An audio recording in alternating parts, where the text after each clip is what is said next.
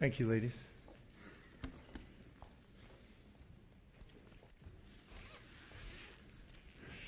Are any of the rest of you as clueless as I am? Now, before you jump in and say yes, which we all know is true, I recognize that communication is an art form that I don't always get. You know what I mean? I recognize that though I think I understand what you're saying, very often I get stuck somewhere in the sentence before you get to your point and miss what you were saying altogether. Did that ever happen to you? It happens to me. I think it's partly because I'm just a little ADD. But I think it happens to most of us. It's like the shiniest object in the sentence catches our attention, and the rest of the sentence is completed and we're, we've forgotten. Somebody says, Hey, you know, I wanted to talk to you about this red fire truck that I saw coming in, and we're lost now. We're on the fire truck, we're thinking about the fire truck, and we haven't moved on with the rest. Of it. It may have nothing to do with the fire truck. You know, this fire truck went by my house, and I just wanted to tell you the, the alarm, the, the siren reminded me of, you know, the, the coming of Jesus. And we, we don't even hear the coming of Jesus because we're just stuck on the fire truck. Some shiny object in the middle of a sentence got us. You know, this, you know when this is really bad? When it's my wife who throws out the shiny object in the middle of the sentence. Right?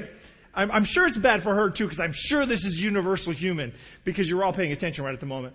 I think that that happens to both of us. I think that sometimes I throw out the shiny object and, and, it's a different shiny object, but it catches her attention and then she forgets the rest of the sentence as well. I know it happens because sometimes I finish my sentence and she looks at me like, What? I can only imagine what I look like when she finishes the sentence and I was still thinking about the fire truck. What? If you've ever found yourself in the midst of some conversation or some event or something going on and you've missed the whole point. The thing went by, you knew it happened, it, it went all the way through, and you, you finished and you, you weren't sure you got it. I was, I, I, I've had that experience in sermons, usually not when I'm preaching, occasionally when I'm preaching, if I can just admit that to you, my friends. But every once in a while, I just miss the point. And I think very often in Scripture we get caught this way. We start reading along in something in the text, and something grabs our attention, and we miss the point.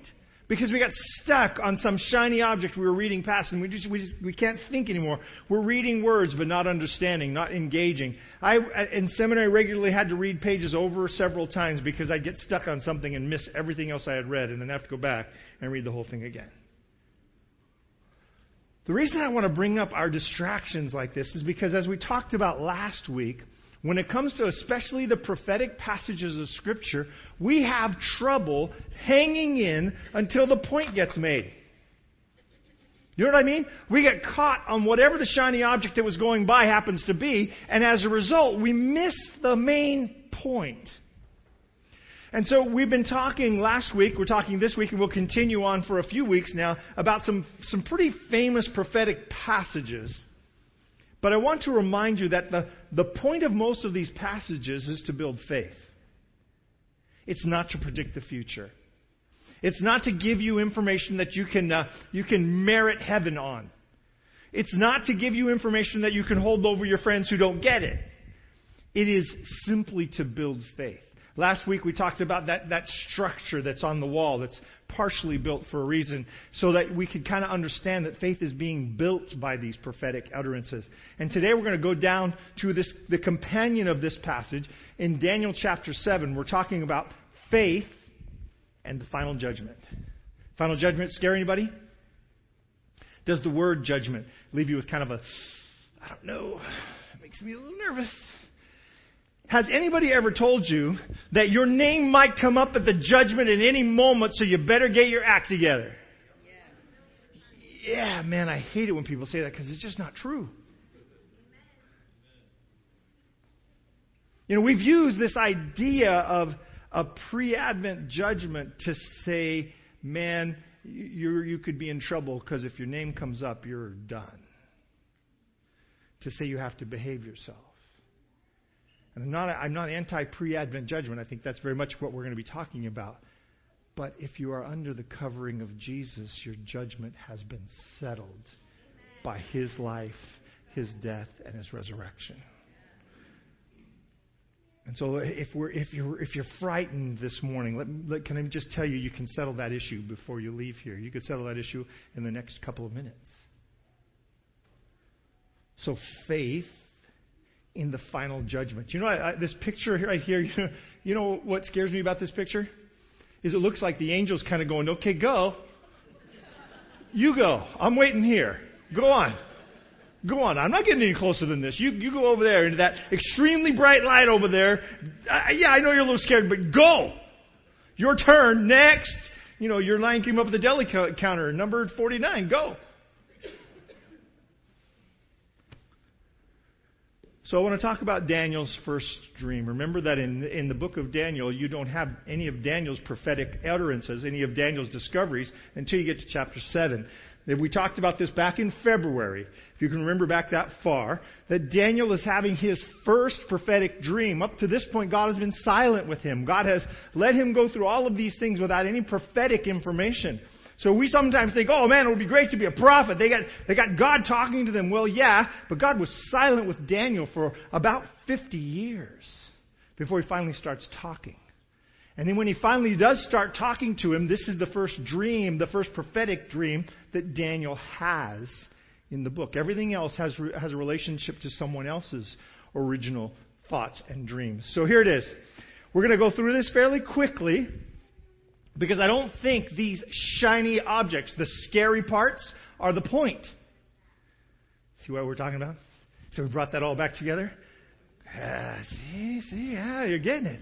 Okay, the first beast, Daniel 7. The first was like a lion and it had eagle's wings. I watched until the wings were plucked off and it was, lift, it was lifted up from the earth and made to stand on two feet like a man, and a man's heart was given to it. So the first picture is this lion. I think he recognized the lion with eagle's wings to be Babylon because this symbol was all over the place. If you were to go, uh, as I told you in February, and you've probably forgotten, but it's okay. You know, if you were to go to Berlin and go to the museum, you would find that the gates have been reconstructed. The Babylonian gates were stolen, which turns out to be a really good thing because the Assyrian gates that were left behind were just blown up by some crazy ISIS folks. But the Babylonian gates were taken away, taken back to Berlin, and reconstructed. You can see full height reconstructions of the Babylonian gates, and these images are all over it. In fact, that's an image from the gate. I think Daniel recognized when he saw a winged lion that he was talking about Babylon. He knew was home base. He knew where he was. He knew everything was, was clear to him from that point. Suddenly another beast, a second like a bear, it was raised up on one side, had three ribs in its mouth between its teeth. And they said thus to it, Arise and devour much flesh. And the third beast, after this I looked and there was another like a leopard which had on its back four wings of a bird. The beast also had four heads and dominion was given to it. Now, have you ever noticed we don't put hummingbird wings on this thing? It doesn't say how big the wings were. It just says four wings of a bird. We always use big like eagle wings. It's dimensional, I guess. It, it just strikes me. I better just move on. the fourth beast. After this I saw in the night vision, and behold, the fourth beast, dreadful and terrible and exceedingly strong. It had huge iron teeth. It had ten horns. And then I was considering the horns. And there was another horn, a little one coming up. And there in this horn were eyes like a man, the eyes of a man, and a mouth speaking pompous words. The picture he's seeing was in alignment with the picture he'd seen in chapter 2. The head, Babylon, chest and arms, Medo Persia, the belly and thighs, Greece, the legs of iron, the horns would be similar to the toes, the feet of iron and clay. There was an alignment between these two. He's going to be told about this in just a minute, but I'm just letting you have the story ahead of time. Remember, we talked about a chiasm? Chiasm, we've talked about it a few times in church. A chiasm is a way of organizing thought. You organize thought by saying introduction, point one, subpoint A, subpoint B, point two, subpoint A, subpoint B, point three, conclusion, right? That's the way you organize thought. In Western world, that's the way we go about organizing thought. This is the way they went about organizing thought then. So it was simply a structure that was built like this pyramid, like this ziggurat. Daniel 2 is in alignment with Daniel 7. Daniel 3 with Daniel 6. Daniel 4 with Daniel 5. And it builds this pyramid up to its point up there in the middle. Which, if you were to read this carefully, you'd find out this is the conversion of Nebuchadnezzar, which is in the middle of Daniel. So, what's the story of Daniel about? What's his main point? The conversion of this king who had captured Israel and hauled them off, this king who had them under his thumb. That's the central point of the story of, of Daniel. And you missed it completely, didn't you? Because we kept looking at all the funny looking beasts and the shiny objects around, we missed his main point. But if you look at the structural organization of the story, its main point is there in the conversion of the king of Babylon. Isn't that interesting? So the interpretation, Daniel was concerned. Verse 15 to 18, or where the interpretation starts. Verse 15, I, Daniel, was grieved. You see, I've skipped a bit because I'm going to come back to that, but we, we all want to know what the shiny objects mean, so let's go with them first. I, Daniel, was grieved in my spirit within my body, and the vision of my head troubled me. I came near to, the one, to one of those who stood by and asked him the truth of all this. So he told me, and made known to me the interpretation of these things. Are you ready? This is the point. Are you ready to get the point? Are you sure? Because have you ever noticed the point before? Did you ever notice before that, that, that the, the angel actually is told? So he told me and made known to me the interpretation of these things. I asked him, What do these things mean? He said, This is what it means. Ready? Here it is. Those great beasts, which are four, are four kings which arise out of the earth. Okay.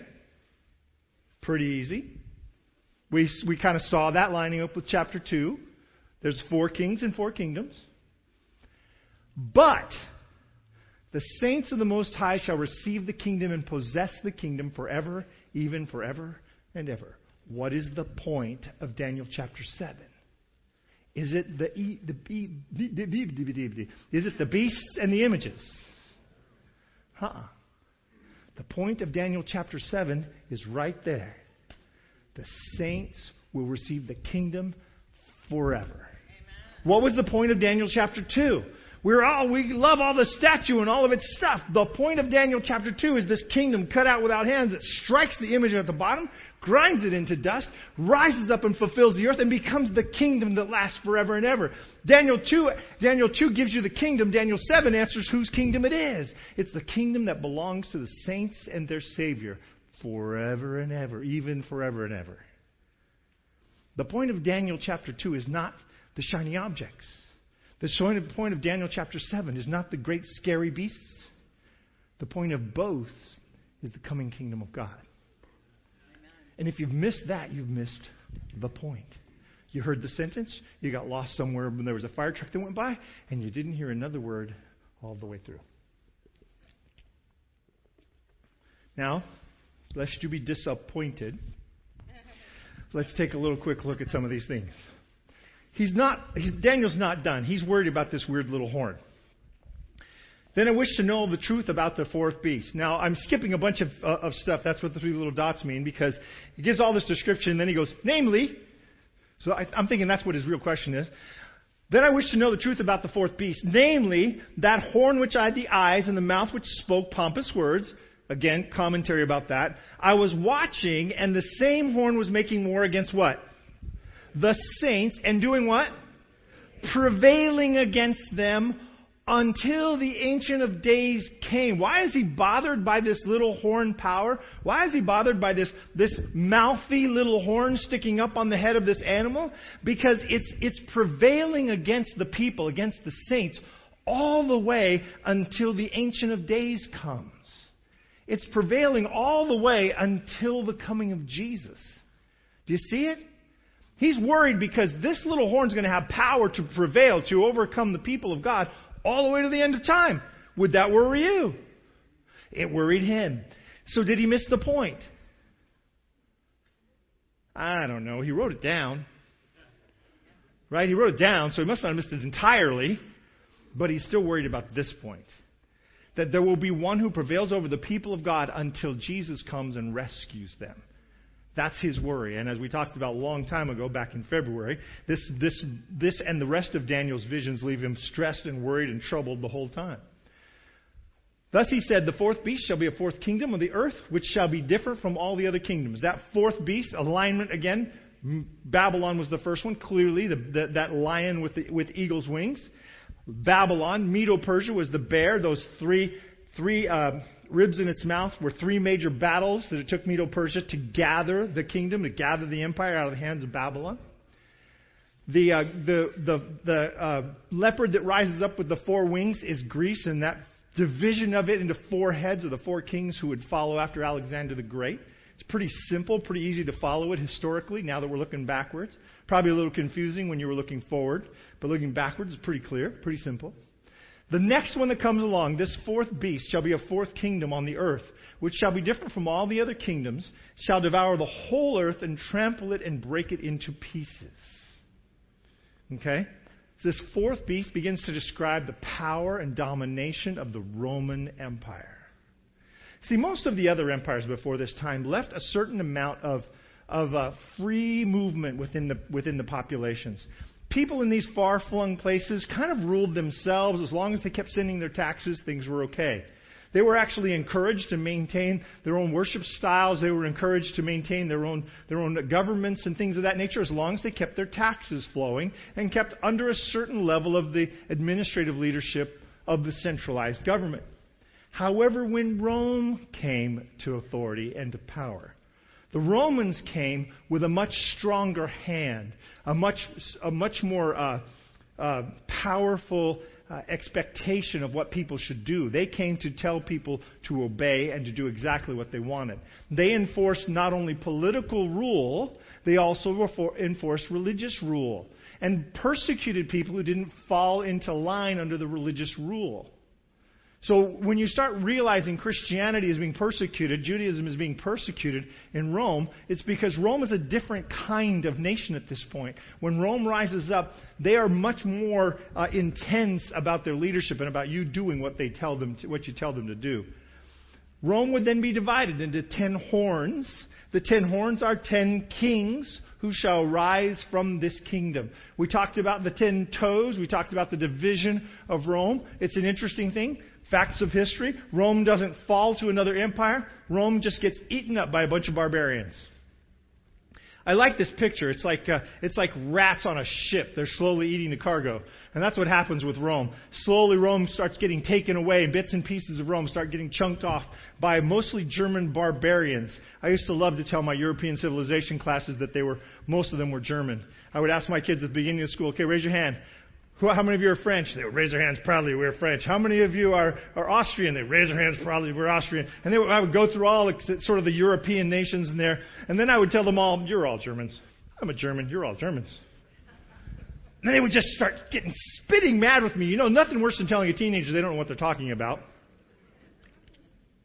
No, no, no, no, no. And would, I would get all this noise from them. And I'd say, wait. Most all of the peoples you just described came in as Germanic peoples off the Ural Plain and took over chunks of Rome. So you're all Germans like me.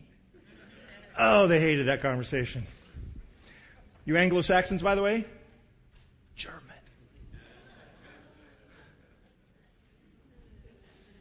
Just saying. What I, what I want you to see in that silly illustration is that these were the the parting up of the Roman, Roman Empire. They just started taking chunks of it. And they divided it up like those toes on the statue. They divided it up into small chunks. And that was the ten horns who shall arise from this kingdom. Another shall arise after them.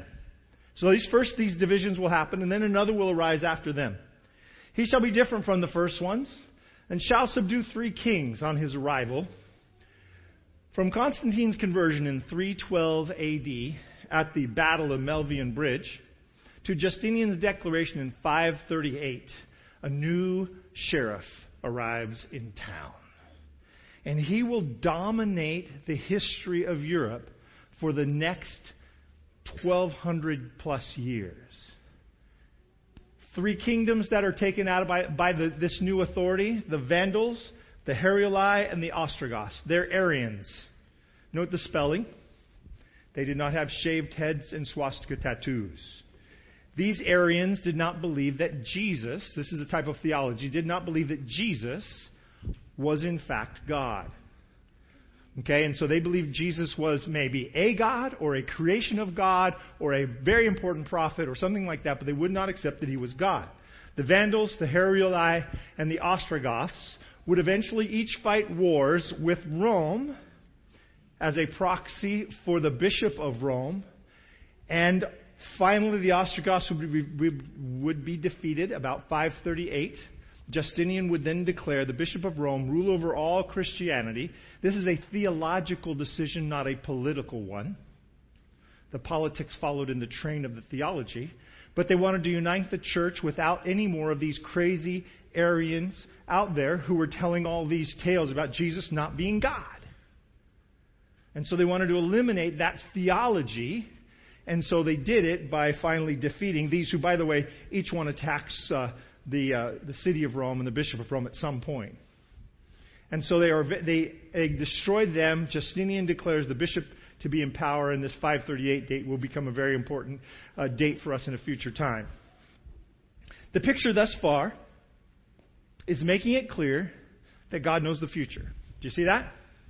He knew that there were others after Babylon. He knew that there was going to be Babylon, Medo Persia, Greece, Rome. Then Rome would be divided up into smaller parts, and that from within that group of smaller parts would arise a power, this Bishop of Rome, who would dominate the region. And if you know anything about middle, the history of the Middle Ages, you know that the church dominates politics within that region for the next 1,200 years or so.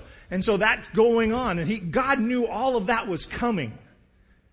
So the first portion of this just is a, a strong establishment that God knows what He's talking about. If you're a, if you're a, a, a person who has a, a trouble believing in the validity of Scripture, go to these prophetic passages and recognize that in them is a statement about the authority of Scripture. In them is a declaration that God actually knows what He's talking about. And that you can take these, these understandings, these explanations, and that you can broaden your, re- your recognition of the authority of Scripture from there. Do you see that? So in the beginning here, we're building faith in the historic sections for the prophecy that's yet to come. John 13, 19, Jesus, in telling his disciples about his demise and about Judas, being the one, he actually doesn't name him, but one of them would actually be the, the one who would turn him over to the, uh, the authorities. He says, I tell you these things so that when it comes to pass, you will know that I am the Messiah. What's he saying? He said, I'm telling you ahead of time what's coming so that once it happens, your faith will be placed in me. You follow so far? Not new information for many of you. So then, uh, the rest of the story. The other piece that we haven't yet talked about. Remember, he's seeing this thing happen, and he's seeing this pompous little horn making all this noise and attacking and, and, and, and overwhelming the people of God until Jesus shows up. But then he sees Jesus show up. He sees God throw, show up first. I watched till the thrones were put in place and the Ancient of Days was seated.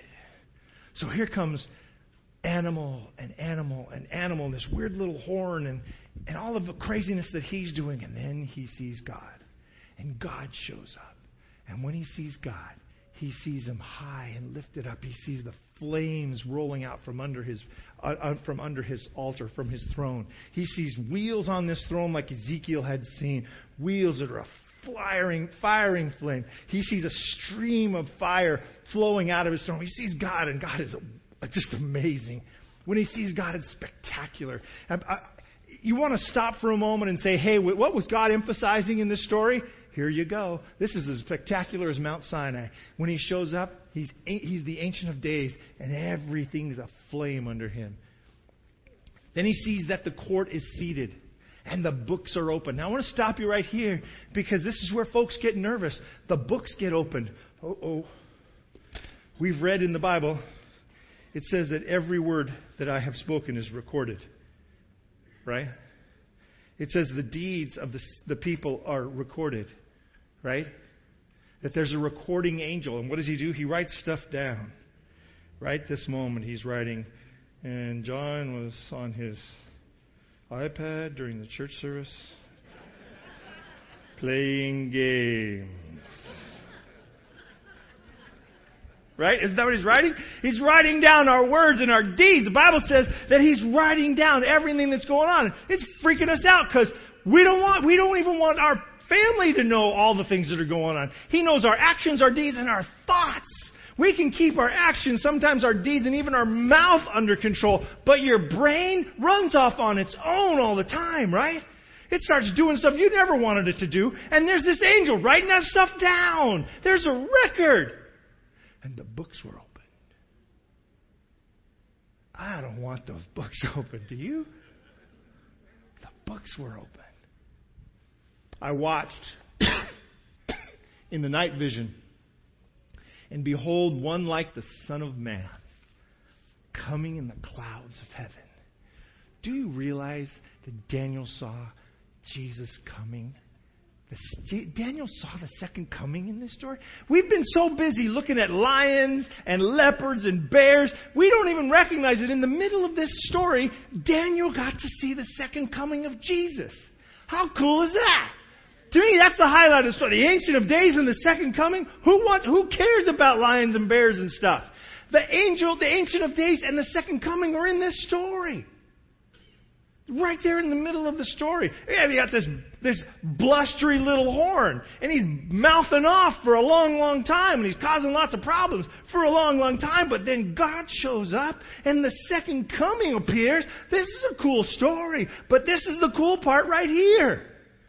We got caught up with all the stuff that didn't really matter, all the stuff that was pointing to this.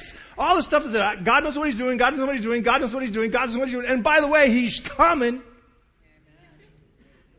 You can be excited about letter number C because you watched A and B happen. You know A and B are true, so now you get to look at C and go, I can't wait. How cool is this? Daniel got to see the arrival of God and the second coming of Jesus coming in the clouds of heaven, and he comes to the Ancient of Days. And he's brought up to the Ancient of Days. And to him is given dominion and glory and the kingdom. Stop. Have you read the, the, those first few chapters of Revelation? After you finish the seven churches, have you read that worship event that's going on in Revelation? That whole story there? That picture of what happens when Jesus shows up and he comes into the presence of God and he's there in the throne with God and he's given the kingdom and dominion and this great and glorious worship service takes place that all peoples and nations and languages should serve him. His dominion is an everlasting dominion which shall not pass away and his kingdom is one which shall not be destroyed. And by the way, there are a thousand times ten thousand gathered around the throne ministering to him and ten thousand times ten thousand hanging out just as they're standing there. In the presence of God, as Jesus shows up. See, here's the cool central theme, central point of the story. What did, what did the angel tell Daniel was the point? Ah, yeah, there are four kingdoms coming. Yeah, and the ten kingdoms after that. Yeah, mouthy little horn, but God's not worried about any of that. He's coming himself. And he's going to handle all of this and his kingdom will be established, and the saints will be given the kingdom forever, even forever and ever. Daniel wants to know what's this all about? He said, It's about the fact that you guys are going to win. I know this is all scary to you. You're a Babylonian captive. You've been hauled off to a foreign country. You've been, you've been put under the thumb of a king. But I'm telling you, I got this. It's in my hand. None of what happens on the earth goes past my understanding. I know the end when I'm standing at the beginning. I know the empires who will come and how scary they might be to you, but I'm telling you, don't worry about it. Trust in me. I'm coming to rescue you. You get this? This is the point. This is the deal. The Ancient of Days came, and a judgment was made in favor of the saints of the Most High. The books were opened. And you know what they found in the books? They looked at the books and they said, Ah, those who've trusted in Jesus win. Amen. They looked at the books and they said, Look at all these people who trusted in Jesus. We don't have any record of all the dumb stuff they did. All we have is their names listed in the Lamb's Book of Life. Praise God for that. We just erased John's looking at his tablet because he trusted in Jesus. Right? The Lamb's Book of Life is the book that really matters. They open the book of, of life and they find your name recorded there, and you are given victory because judgment is had in favor of the saints of the Most High. You get in this part. Do you have faith in this part? Because the rest of this is to build your faith for this. The rest of the story is to build your faith for this. Unfortunately, most of us feel like this when we talk about judgment. Unfortunately, when we look at the judgment, we're like this little tiny guy down there and God. And we're really scared about the whole thing. And we're like, I don't want to deal with all that. I don't want to stand before God. You know, I don't. It's it's a horrible thing. It's a terrifying thing to stand in the presence of an angry God. Guess what? Not angry. Not angry.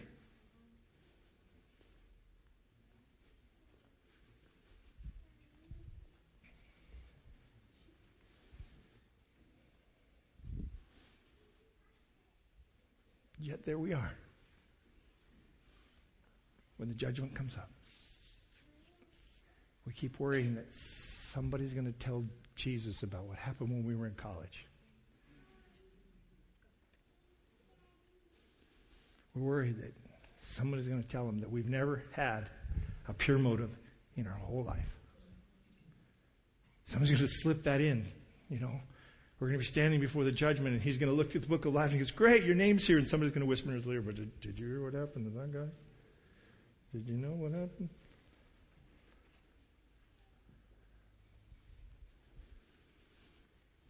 This is how it works.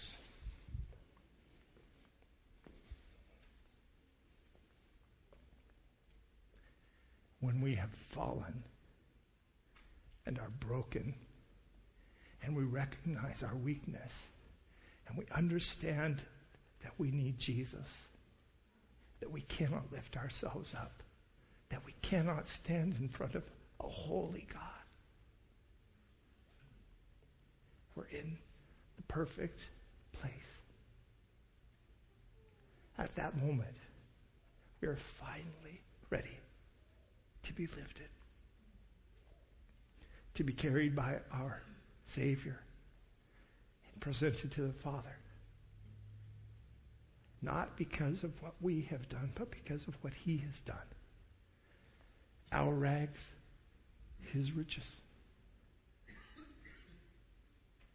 Our covering, not our own, His. But we've read, we've read in Romans, we've read in Corinthians we must stand before the judgment seat of God. We must stand before the judgment seat of Christ.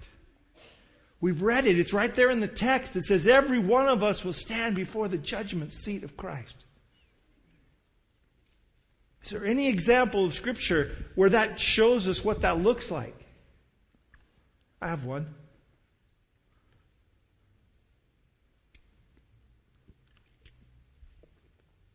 There was no question what this woman had done. There were witnesses. And when she's dragged in front of Jesus, he doesn't attack her. He doesn't do what the law proclaimed should be done to her. In fact, he draws every bit of attention to himself. Have you ever noticed how when it gets quiet, you see what is causing the quiet? And Jesus kneels down quietly and begins to write and draws the attention away from this poor, shamed girl. And as he writes, her accusers go away. I love this story because he doesn't out them either. He doesn't embarrass them either. He very well could have. And it is certainly within my heart to have done that. He doesn't out them, he just writes. And they walk off. And when they're, all, when they're all gone, when the youngest one finally has a good sense to leave, he says to her, Where are your accusers? She looks in his eyes and says, I don't guess I have any. He says, Okay then, go. Don't sin anymore. Don't, don't do the things that are causing this mess you find yourself in.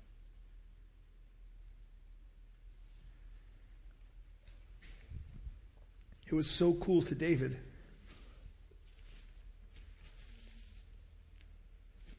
David, the man after God's own heart.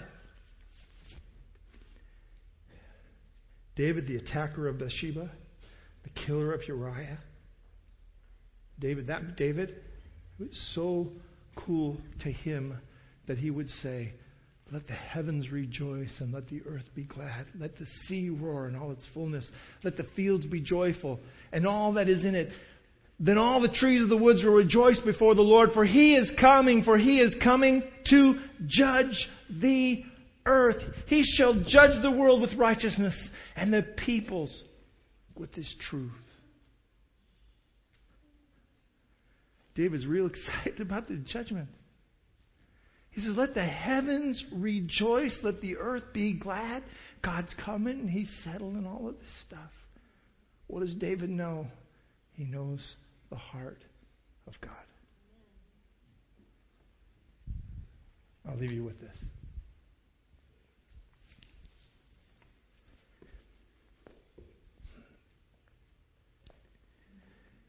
In the Greek world, there is something known as a bema. It's a platform. And it's a platform that you would have a debate on. Each person in the debate will be lifted up in the, in the main courtyard of the, of the community, and the debate would go back and forth. It was a platform that a proclamation would be made from. If you were arriving in town, as Paul often did with new information to be proclaimed, you would stand up on this platform, this bema, and you would proclaim the information.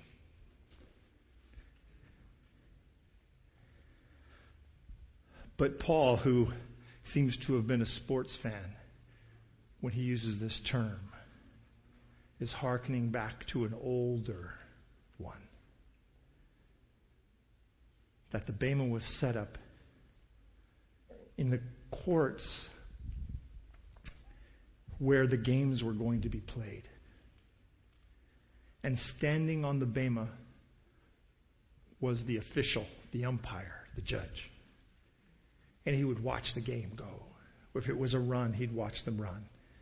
If it was a race or anything else, he would watch to make sure that the rules were kept and that things were done fairly. And then, as Paul says, they, those who compete in the games strive for perfection so that they might win. So run your race to win because you will stand before the Bema. You see, what happened at the Bema was that the official would simply declare the winner. And he would place a wreath on his head so that everybody would know who won. You see, the judgment seat of Christ is that judgment seat. That place where the people of God are gathered. And judgment is found in favor of the saints. Because the books have been opened and their names have been written in the Lamb's book of life. And he stands before his children and he declares, You are my children. Come home. There's nothing to fear in this judgment day. This is the day that David looked forward to because it would be the day when God would declare, You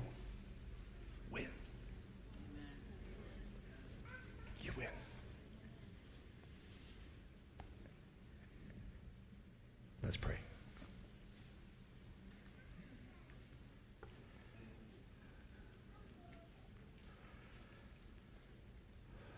Father God, there are so many places where we have failed to, to follow. We failed to recognize.